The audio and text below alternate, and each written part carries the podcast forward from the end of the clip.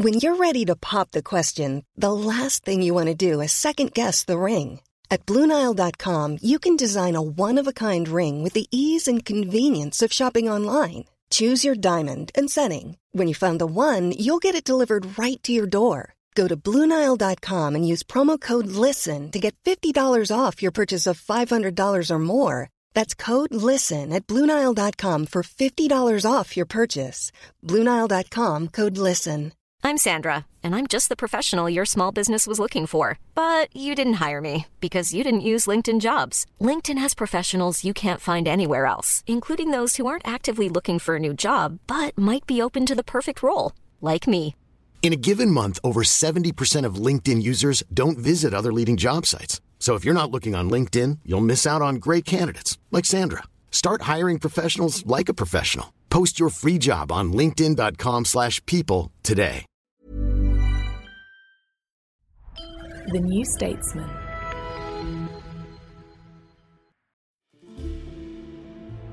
When Detective Constable Rebecca Mason first visited the Hertfordshire flat of Alan Baldwin in November 2020, months after lockdowns had begun and each of our worlds had shrunk, it was to break the news that the person he was in love with did not exist. Police officers are often the last to know when someone is being conned.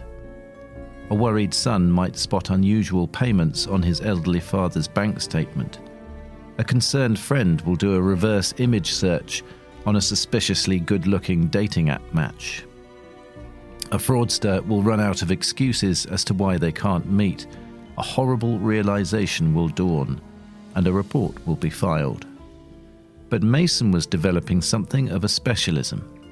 She had begun tracking down victims before they even knew they were victims, locating fraudsters before anyone had reported a fraud. As she and a colleague sat at Baldwin's dining room table, which was covered with assorted paperwork, they explained what had brought them to him.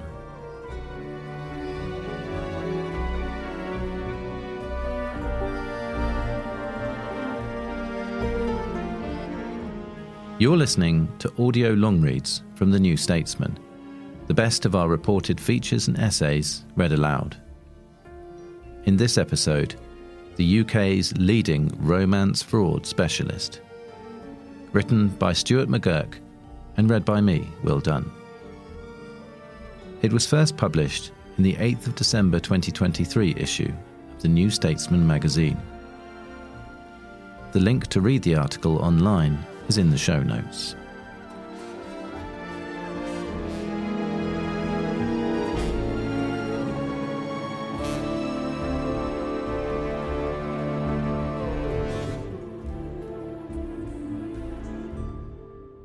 The first lead had come three years earlier, when Mason was investigating her first case of romance fraud, an increasingly common form of online deception in which a relationship is fostered and then money extracted. The daughter of 63 year old Sharon Turner had contacted the police after noticing Western Union transfer receipts for large amounts in her mother's London home. At first, Turner had denied all knowledge. Then she had borrowed more from family and friends in order to keep making transfers. Finally, Turner revealed that she had been sending money to Kevin Churchill, a well spoken businessman she had met on the mature singles site Wise Owl Dating. Over eight months, Churchill had sent her flowers and professed his love while requesting ever greater sums for everything from vet bills to business expenses. They had never met, though they had often spoken on the phone. The sums were huge. Turner had sent £240,000 in all, although this in itself was not unusual. As Mason looked further into the case, following the money through numerous accounts, she found that they led not just to one person, but to a multinational network in which everyone profited from the same fake persona Kevin Churchill. Mason tracked over 40 victims. The money totaled millions. After that, the plot thickened.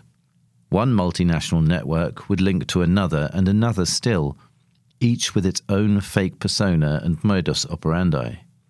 Within months, Mason realized she was looking at the manufacture of infatuation on an industrial scale. The networks even had WhatsApp group chats where fraudsters sought each other's advice like teenage girls perfecting a reply to a boy. Even within this river of illicit money, one bank account stood out. Funds from several of the networks seemed to flow through it, a tributary before it split. The account holder, Alan George Baldwin. To the untrained eye, Baldwin's account appeared to belong to a criminal. But Mason knew that the accounts of long term fraud victims can resemble the accounts of the fraudsters themselves. Often, they are the first entry point for funds elicited from other victims before being siphoned elsewhere. Mason's theory was that Baldwin was being used as the network's currency exchange. One payment in particular concerned her a £1,500 transfer that went out every month, like a mortgage payment, just after Baldwin's pension had cleared. It didn't fit any of the payments coming in. This, she realised, was Baldwin's own money. On that first visit, Baldwin calmly told the officers that the payments had been sent to a friend, Fred Williams. They had matched on the dating site Gaydar, and Williams' requests for money had started out small 20 or 30 pounds for a few drinks, before escalating. He was a Nigerian national, Baldwin explained, who lived in America.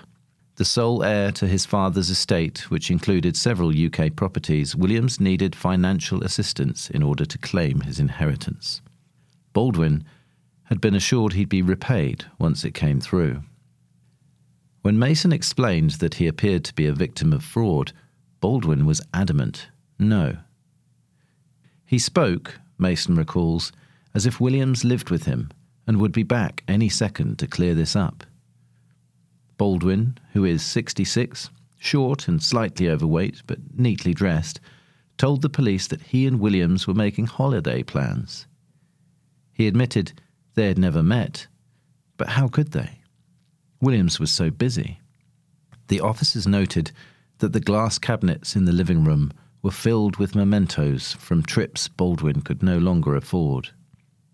It was only later, on a second visit, that Mason realized how deeply, in every sense, Baldwin was invested. So much money had passed through his bank accounts that they were constantly being closed due to suspicious activity, meaning Mason had only been able to review the past two years' worth of statements. Baldwin had been assured by Williams that these irregularities were merely misunderstandings. In an almost offhand remark, Baldwin revealed to Mason that he had been making these payments since 2005, 15 years earlier. If the first digital age was a story of ground relentlessly gained, reshaping everything from our politics to privacy, dating to doorbells, laying entire industries to waste, then its second will surely be one of consolidation and control. A realization, perhaps, that the more we treat the internet like gravity, the less we know which way is up. Crime has not just proliferated online, but mutated. The mugger, the burglar, the kidnapper, these professions too have been ripe for disruption. Not eradicated, of course, but there have been layoffs. You are now 10 times more likely to be a victim of fraud than of theft. According to Action Fraud, the UK reporting centre for cybercrime, fraud accounts for around 41% of all crime. Romance fraud is the fastest growing category, increasing by almost a third last year to £93 million, according to UK Finance, which collates data on behalf of high street banks. Two in five online daters have been asked for money, and over half of those gave it. The average loss is estimated to be around £11,500, more than double what it was the previous year. Meanwhile, just 1% of police resources is devoted to tackling economic crime. Only one in every thousand cases, it is estimated, is solved. When the Online Safety Bill began its passage through Parliament earlier this year, romance fraud was within its scope in March, the then Security Minister, Damian Hinds, told the Commons that organised crime groups have discovered new ways to take full advantage of people using increasingly sophisticated methods which would trick even the most scrupulous of individuals. But the legislation that eventually received royal assent in October focused largely on child safety and pornography, with little addressing the safety of vulnerable adults. There was one nod. Dating apps are now required to ensure that user profiles are genuine, though it remains unclear how. For Elizabeth Carter, a criminologist and forensic linguist at Kingston University, the bill was a missed opportunity. Carter said victims of romance fraud, who often stay in touch with their fraudsters long after the police have informed them of their crime, have much in common with victims of domestic violence and coercive control. In her view, it should be folded into the 2015 Serious Crime Act, which tackles these offences and treated not just as an economic crime. When I asked Mason what new measures a dating app could take, she told me that apps such as Tinder already have a verified option which confirms users' profile photographs via an in app selfie. But, she added, she had done this on her own account, only to then swap her profile pictures for someone else's and still remained verified. In fairness, she said, she had tinkered with the app so much, testing for vulnerabilities in the name of work, that Tinder had recently given her a lifetime ban. Rebecca Mason is 35, a caffeinated talker and a detective with a curious specialism. Her route to becoming the UK's leading romance fraud specialist was part coincidence, part calling. After leaving school, she worked in the fraud department of the Royal Bank of Scotland, only to find the bank itself the victim of financial maleficence. In 2008, the then chairman, Fred Goodwin, resigned in disgrace after RBS lost £24 billion in a single year, the largest loss suffered by any business in British corporate history. Mason remembers the devastation it caused at branch level and was one of many who jumped before they were pushed. She joined the police force. She had always loved the bill and landed in CID before moving to the Economic Crime Unit. That she took to the work so naturally was as much a surprise to her as anyone else. She had needed a maths tutor as a child, but she came from a family of accountants who were happy to explain anything she didn't understand over Sunday lunch. Most days, Mason works alone sometimes putting in 20 plus hour investigative shifts for Woking's Economic Crime Unit, a workload that is more commonly tackled by an entire unit within the City of London's vast Economic Crime Directorate. When she isn't investigating fraudsters, she appears as an officer on Channel 4's Hunted, a game show in which fugitives must evade the law. Once, she tracked down the Olympic gymnast Louis Smith to a hot tub Say romance fraud, Mason tells me, and most people think of a lonely divorcee whose holiday fling moves in with her, or a moustached gentleman offering a once in a lifetime investment opportunity. Someone like the Tinder swindler, the Israeli conman, Simon Leviev, who claimed he needed money for security guards to protect him from his enemies, and who became the subject of a 2022 Netflix documentary of the same name. Even when the fraudsters operate in person, they are not easy to catch. If your modus operandi is getting engaged to older women, then persuading them to sell their houses, as the serial British fraudster Richard Robinson did, you might expect that a knock on the door would never be far away. Indeed, in 2020, 67 year old Robinson was sentenced to 10 years after being arrested while working on what seemed to be his second victim. But it turned out he had at least 30 other aliases and a conning career that dated back to 2013. While it is the cases involving millions that generate headlines, the reality is that most scams involve smaller sums and long shifts that can look like actual work. Earlier this year, a Sussex man, Andrew Camfield, was convicted of conning £70,000 from his partner over a four year period having falsely claimed he was due a large inheritance. Taking into account the time he'd spent on it, the sum worked out at slightly less than the minimum wage. The era of internet dating has both streamlined this process, fraudsters can work from home, and allowed criminals to impersonate other, more eligible people depending on whose pictures they steal. Back in 2007, in internet dating's infancy, so many fraudsters were using photographs of a racing driver called Robert Frost that he started being recognized by women in airports. Artificial intelligence is about to enable another quantum leap. From little more than a download, criminals can now digitally look and sound like almost anyone they want to. What Mason was discovering now was that ultra organized criminal networks were taking over. There are people in the UK, she told me, people in America, people in China, people in Ghana, and they will message each other on a group chat and say, Right, I need someone with a UK bank account, and someone will have a bank account in the UK that they can launder their money through. Most romance frauds owe their origins to the Spanish prisoner scam, which dates back to the 16th century.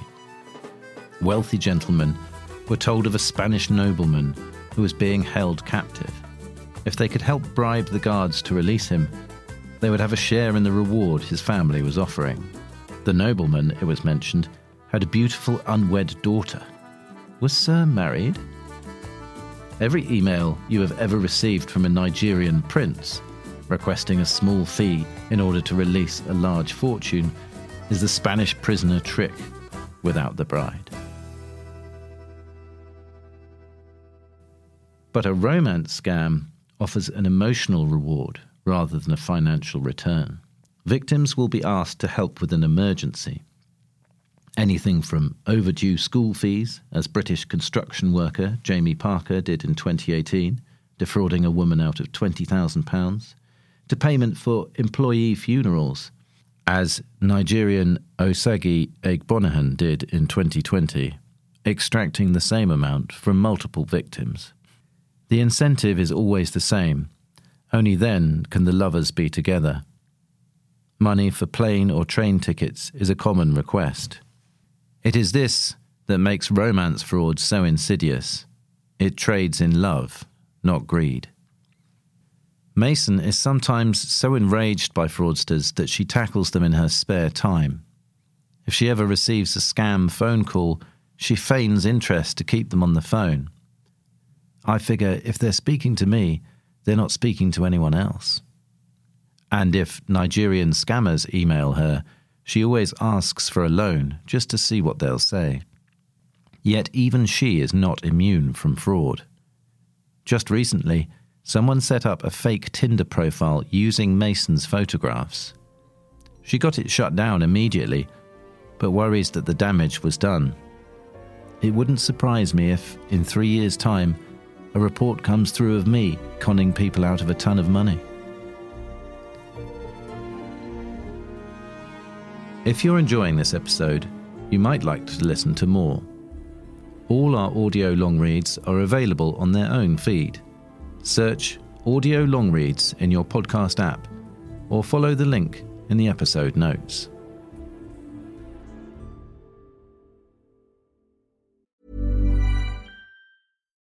One size fits all seems like a good idea for clothes until you try them on. Same goes for healthcare. That's why United Healthcare offers flexible, budget friendly coverage for medical, vision, dental, and more. Learn more at uh1.com.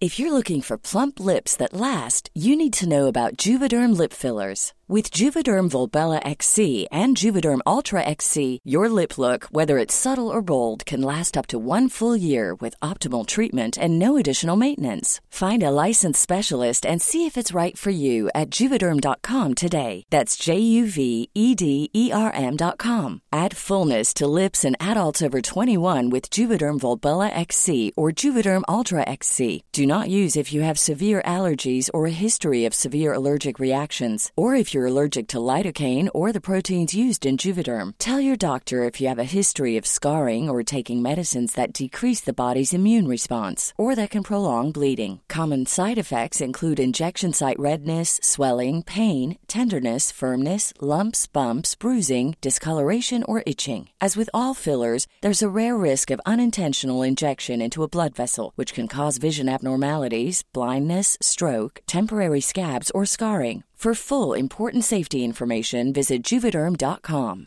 Many of us have those stubborn pounds that seem impossible to lose, no matter how good we eat or how hard we work out. My solution is PlushCare. PlushCare is a leading telehealth provider with doctors who are there for you day and night to partner with you in your weight loss journey. They can prescribe FDA-approved weight loss medications like Wegovy and Zepbound for those who qualify. Plus, they accept most insurance plans. To get started, visit plushcare.com slash weight loss. That's plushcare.com slash weight loss. Burrow's furniture is built for the way you live. From ensuring easy assembly and disassembly to honoring highly requested new colors for their award-winning seating, they always have their customers in mind. Their modular seating is made out of durable materials to last and grow with you. And with Burrow, you always get fast, free shipping. Get up to 60% off during Burrow's Memorial Day sale at burrow.com slash ACAST. That's burrow.com slash ACAST. burrow.com slash ACAST.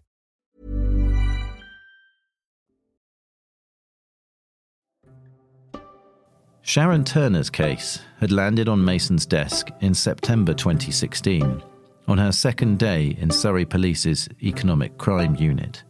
Codenamed Operation Bench, it was opened by CID six months earlier, but little progress had been made. That's not a criticism. I wouldn't expect an officer at CID who's potentially got a kidnap and high risk domestic to make it their top priority. And on its own, Turner's case appeared relatively innocuous. It's a vicious cycle, Mason explains. Police officers think, how can someone send them money? It's not someone breaking into your house. And it goes to the bottom of the pile. Victims don't report it because they think they're not going to be taken seriously. To start with, the case mostly matched what Mason already knew about romance fraud. Kevin Churchill, the person Turner thought she was in a relationship with, was a travelling businessman. Fraudsters mostly stuck to professions where requests to send money internationally didn't raise a red flag. Army officer was popular, as was oil rig worker. The frequency and size of the sums would increase over time until it became almost a habit. Even after Mason told Turner she was likely to be a victim of fraud, she kept sending money, another £50,000 in all. Psychologists working with the police call this betrayal blindness, something also common among victims of domestic violence. Of the 40 or more other victims, doctors and dentists among them, aged between 40 and 70, some of whom knew Churchill as Kevin Thompson, only one other would speak to Mason. By December 2016, Mason had identified nine suspects. Looking through the WhatsApp chat logs that Turner had provided, she realized the frauders weren't just sharing the profits, but the workload too. Churchill would often forget something Turner had told him the day before, such as that she was visiting her daughter. It had clearly been someone else's shift. In July 2019, seven of the fraudsters behind Kevin Churchill were convicted at Guildford Crown Court. Their properties in Hampshire, Stoke, Birmingham had been raided, while two suspects fled abroad Mason never discovered how they met, but she had successfully traced the money that linked them.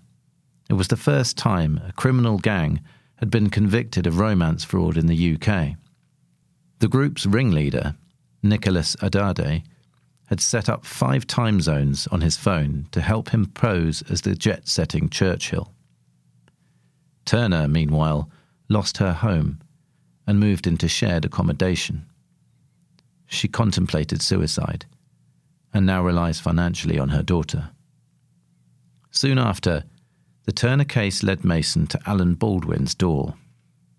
Baldwin, in turn, would spawn two new investigations. One is expected to go to trial next year. The other involved the man Baldwin knew as Fred Williams, a case that would give Mason the most complete picture yet of how sophisticated the networks had become. The text messages between Fred Williams and his victims numbered in the millions.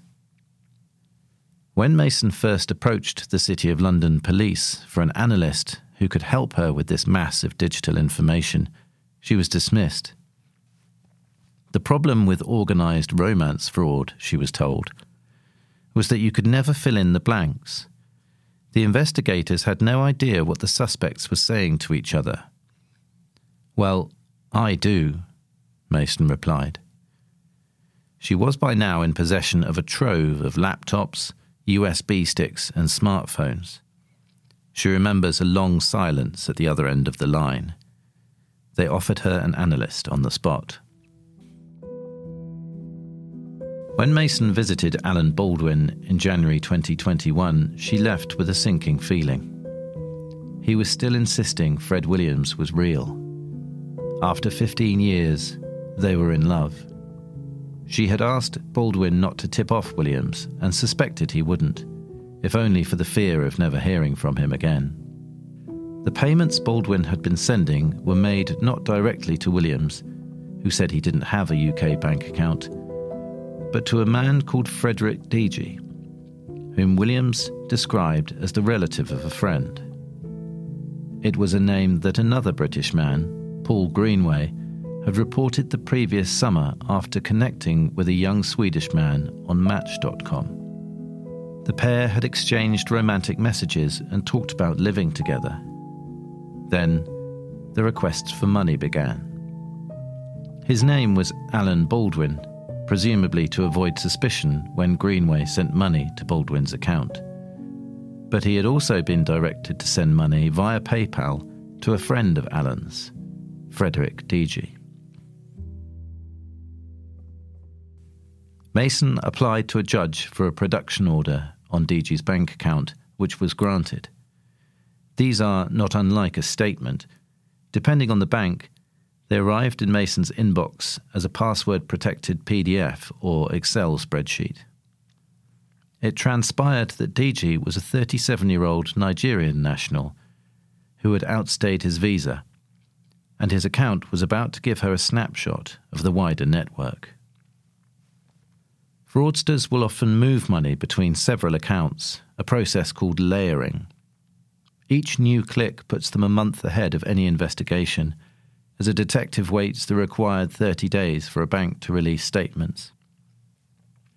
They didn't need to outsmart the police, they just needed to outlast their resources. But Mason prides herself on her staying power. She went on to find 18 separate accounts in DG's name but needed only the first for a warrant to arrest him. DG, she told me, was a one man crime spree all unto himself. When officers raided his South London flat at dawn on 29th of April 2021, they found an evidential gold mine. Within minutes, the officer in charge of retrieving electronic equipment contacted Mason at Woking headquarters. She had been there until 2 a.m. the previous night and hadn't slept. Now the raid had uncovered more than she could have hoped for laptops, smartphones, memory sticks. Jackpot. Mason always worries that romance fraudsters will wipe their phones. It is the obvious thing to do, but often they can't. Because they're going to forget what they said to victims because it's not true. And they'll be speaking to 10 people a day.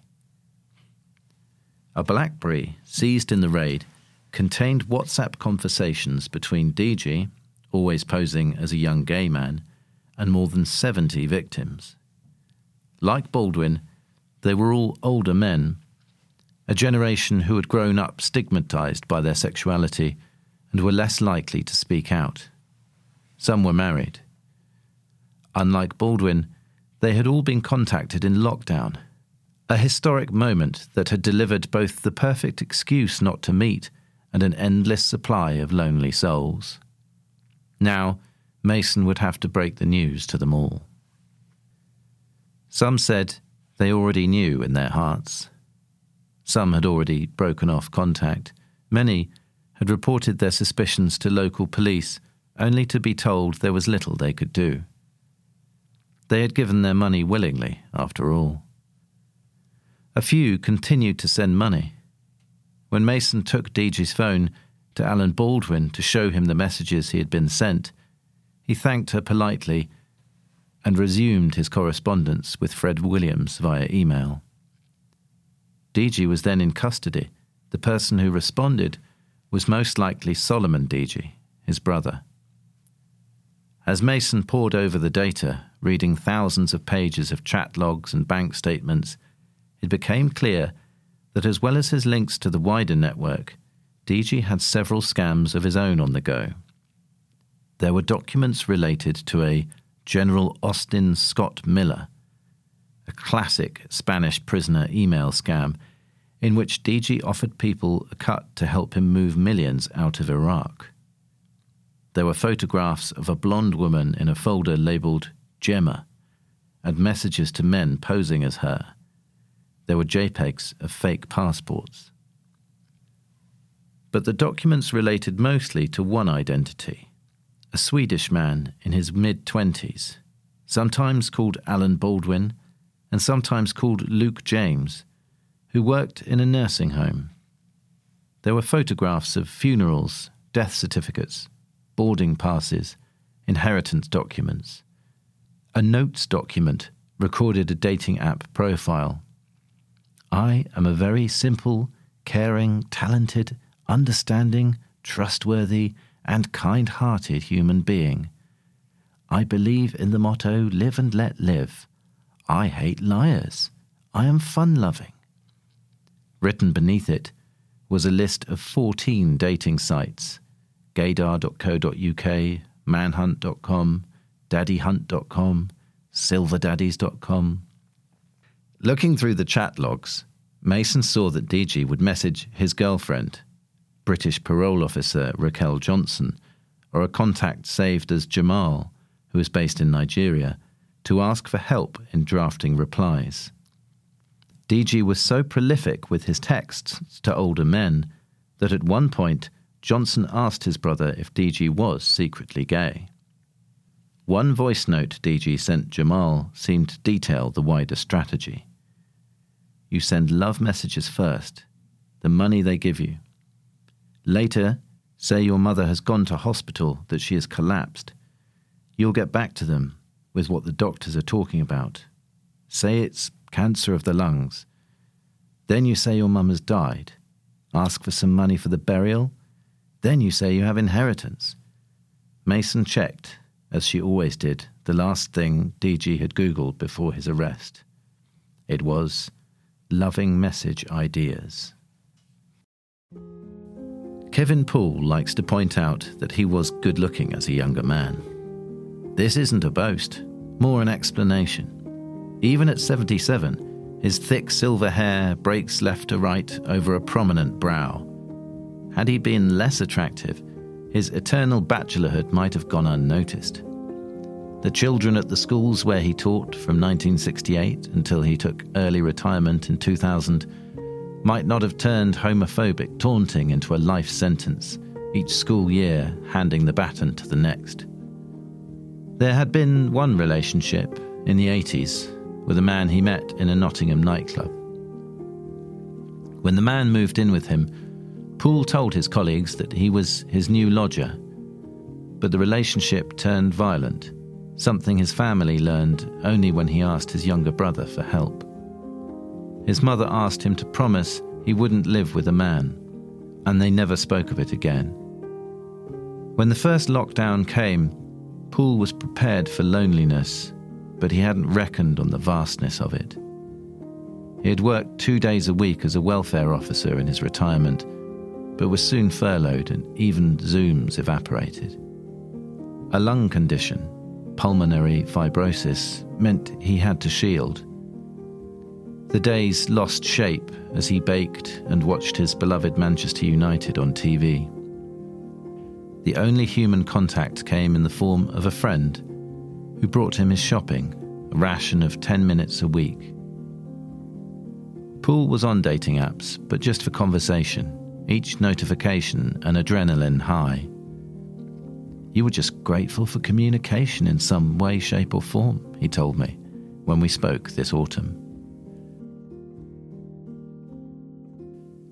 When he matched with a young Swedish man named Luke James on Badoo in July 2020, the conversation seemed different. James seemed kind. He worked in a care home. Just the type of person I'd like to have met. Poole couldn't tell me exactly what his profile said, but there was room for photographs, meaning it didn't hurt that James was beautiful. The two men soon moved from Badoo to WhatsApp. Within an hour of James's first message, hello, Kevin, he'd sent Poole a shirtless selfie and said he wished he was there with him. I wish so too, Poole replied. You are the kind of man I have been searching for all my life, James said. A few weeks passed like this.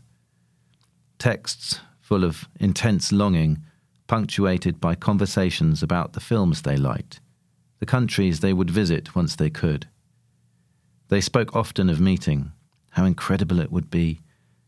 But Poole's condition, and James's job, meant they had to be cautious. They talked on the phone, sometimes for an hour at a time.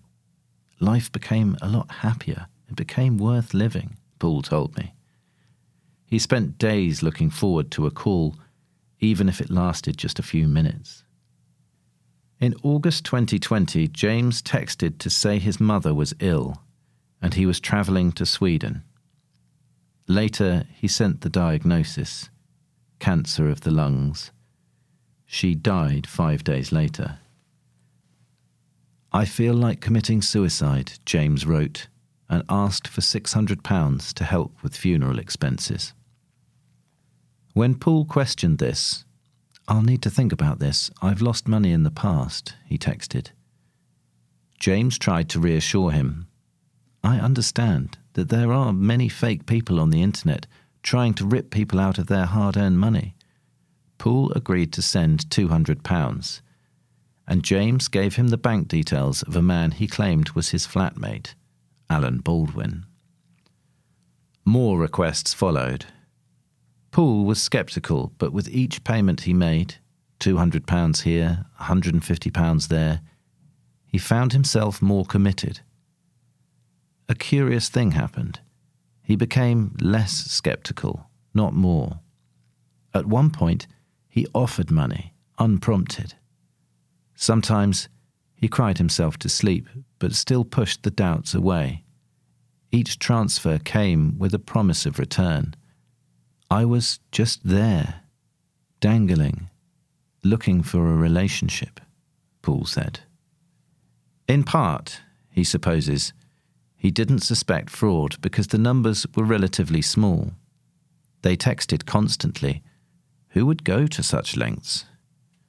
By the time James asked for £200 for a flight home in October, it felt as if the money had been worth it. The two men made plans to spend Christmas together. It was only then, months after they first matched, that James asked for a large sum £5,000 to cover the legal fees for his £25,000 inheritance to be released. He sent documents that appeared to back this up. I don't want to lose you, texted Poole, pointing out that the paperwork contained spelling errors. He sent the death certificate James had sent him to the Swedish embassy in an attempt to verify it, but received no reply. Poole said it worried him that they had only ever made voice calls, never video. I need to know that the person I am speaking to is the person whose photo it is, he wrote. James's messages became more florid, writing, When you fully trust someone without any doubt, Either you get a person for life or a lesson for life. a sentiment that had almost certainly been copied and pasted from elsewhere. Looking back, Poole can only explain what happened next as misplaced kindness. Towards the end of November, James called him in distress. Poole listened as he sat at his computer, his online banking page open. There was a bottle of champagne in the fridge, ready for James's arrival. He had bought new towels, fluffy white ones, and made space in his wardrobe. James said he could fly back next week if only he had the money. As James began to weep, Poole clicked send. First, £3,500. Then, a few days later, another £1,000. By the time he went to collect James from Birmingham Airport on 4th of December 2020, all doubts had left Poole's mind. Sure, there was that time he had sent flowers to a Swedish address that did not exist, but it could easily have been a mistake. James began calling while Poole was driving. He only saw his WhatsApps after he'd parked. Complications arising from the inheritance James said, meant he had been detained by customs in Amsterdam, where he was catching a connecting flight. Now he was being sent back to Sweden. A distressed Poole called a friend. Suspicious, they did a reverse image search on photographs of James. They were from the Instagram account of an Austrian model called Florian Macek. That evening, Poole sent a one word text, Florian Macek, to the man he knew as Luke James, followed by links to several photographs of Macek that James had sent him. In London, Frederick Deegee texted his brother Solomon within minutes. Oh boy, Solomon replied. Solomon's emergency response was not sophisticated. Say that they use your name for Insta, he said, and say you're going to report it.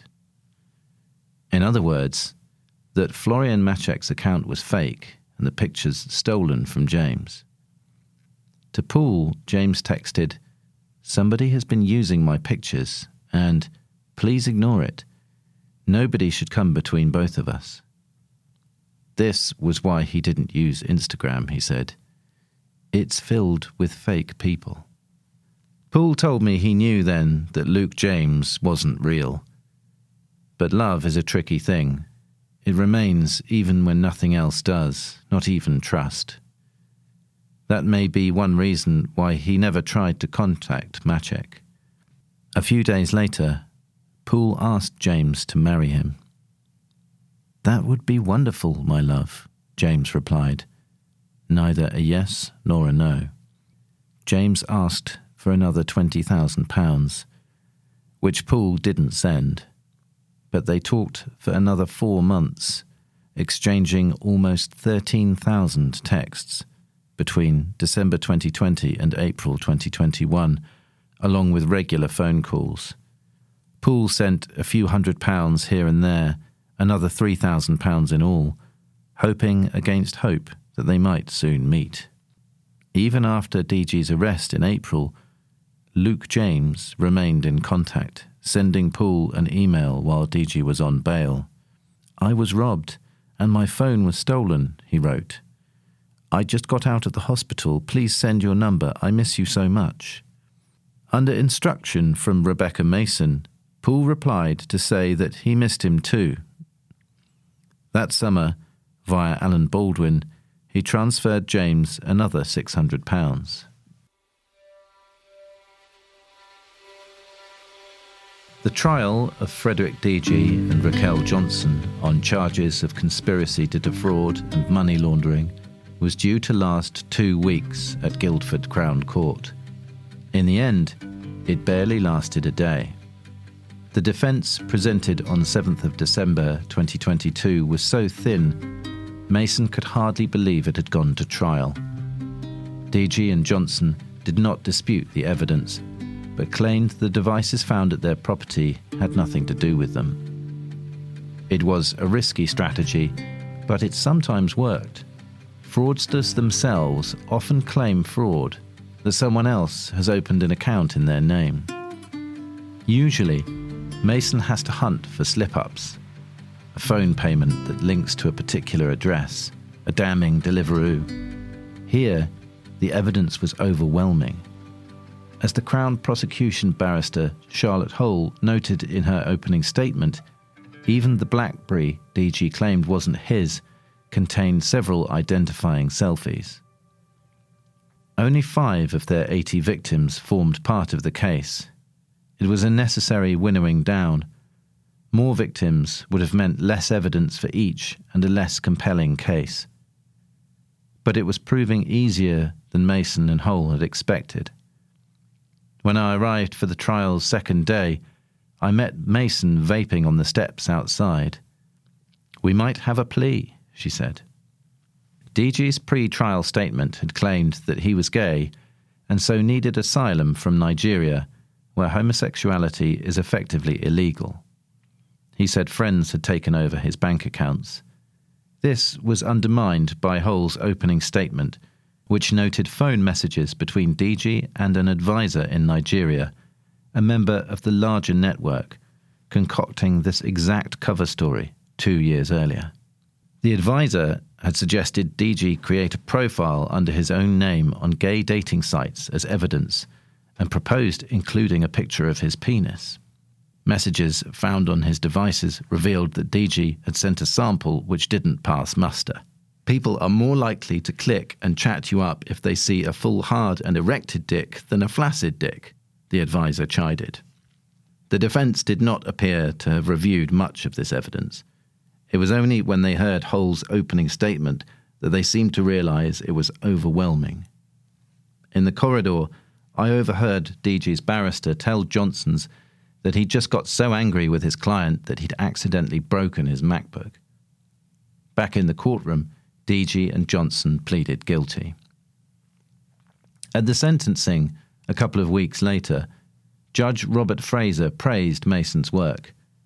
He told the court that when he had first seen the evidence bundles, some 1,500 exhibits, a fraction of the whole, he found it hard to believe it had been put together by a single detective. Quite remarkable because of the length of the investigation. It is very clear she worked tirelessly, he said. The victim impact statements were read out, and perhaps the most striking was Alan Baldwin's. He referred to Fred, whom he had talked to twice a week via GChat and known for 15 years as a friend still. He had sent him more than a £100,000 in total, he wrote. When Fred had asked him to increase his monthly payment to £2,000, he had had to explain that he could barely survive as it was.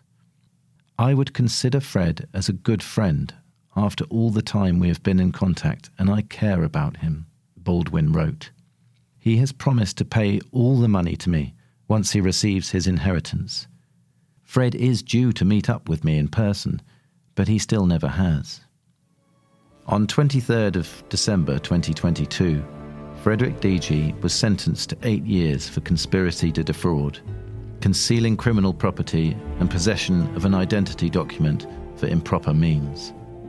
His partner, Raquel Johnson, was sentenced to three years and nine months for money laundering. Afterwards, Mason stepped outside to phone Kevin Poole, who had watched the sentencing on Zoom. They spoke of their joy after the years DG had been given, the maximum they could have hoped for, but mostly of the relief. Poole later told me he had occasionally toyed with asking for a visitor's permit to talk to DG in prison to simply ask, Why would you do this? He admitted it was unlikely he would get an answer.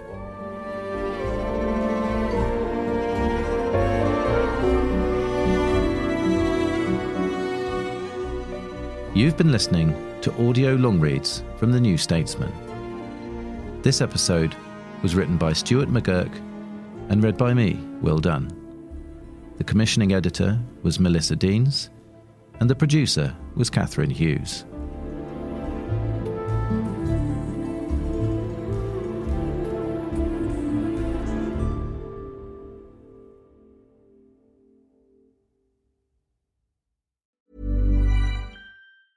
Even when we're on a budget, we still deserve nice things. Quince is a place to scoop up stunning high end goods for 50 to 80% less than similar brands. They have buttery soft cashmere sweaters starting at $50 luxurious Italian leather bags, and so much more. Plus, Quince only works with factories that use safe, ethical, and responsible manufacturing. Get the high-end goods you'll love without the high price tag with Quince. Go to quince.com slash style for free shipping and 365-day returns. Even when we're on a budget, we still deserve nice things. Quince is a place to scoop up stunning high-end goods for 50 to 80% less than similar brands. They have buttery soft cashmere sweaters starting at $50, luxurious Italian leather bags, and so much more. Plus, Quince only works with factories that use safe, ethical, and responsible manufacturing. Get the high-end goods you'll love without the high price tag with Quince. Go to quince.com slash style for free shipping and 365-day returns.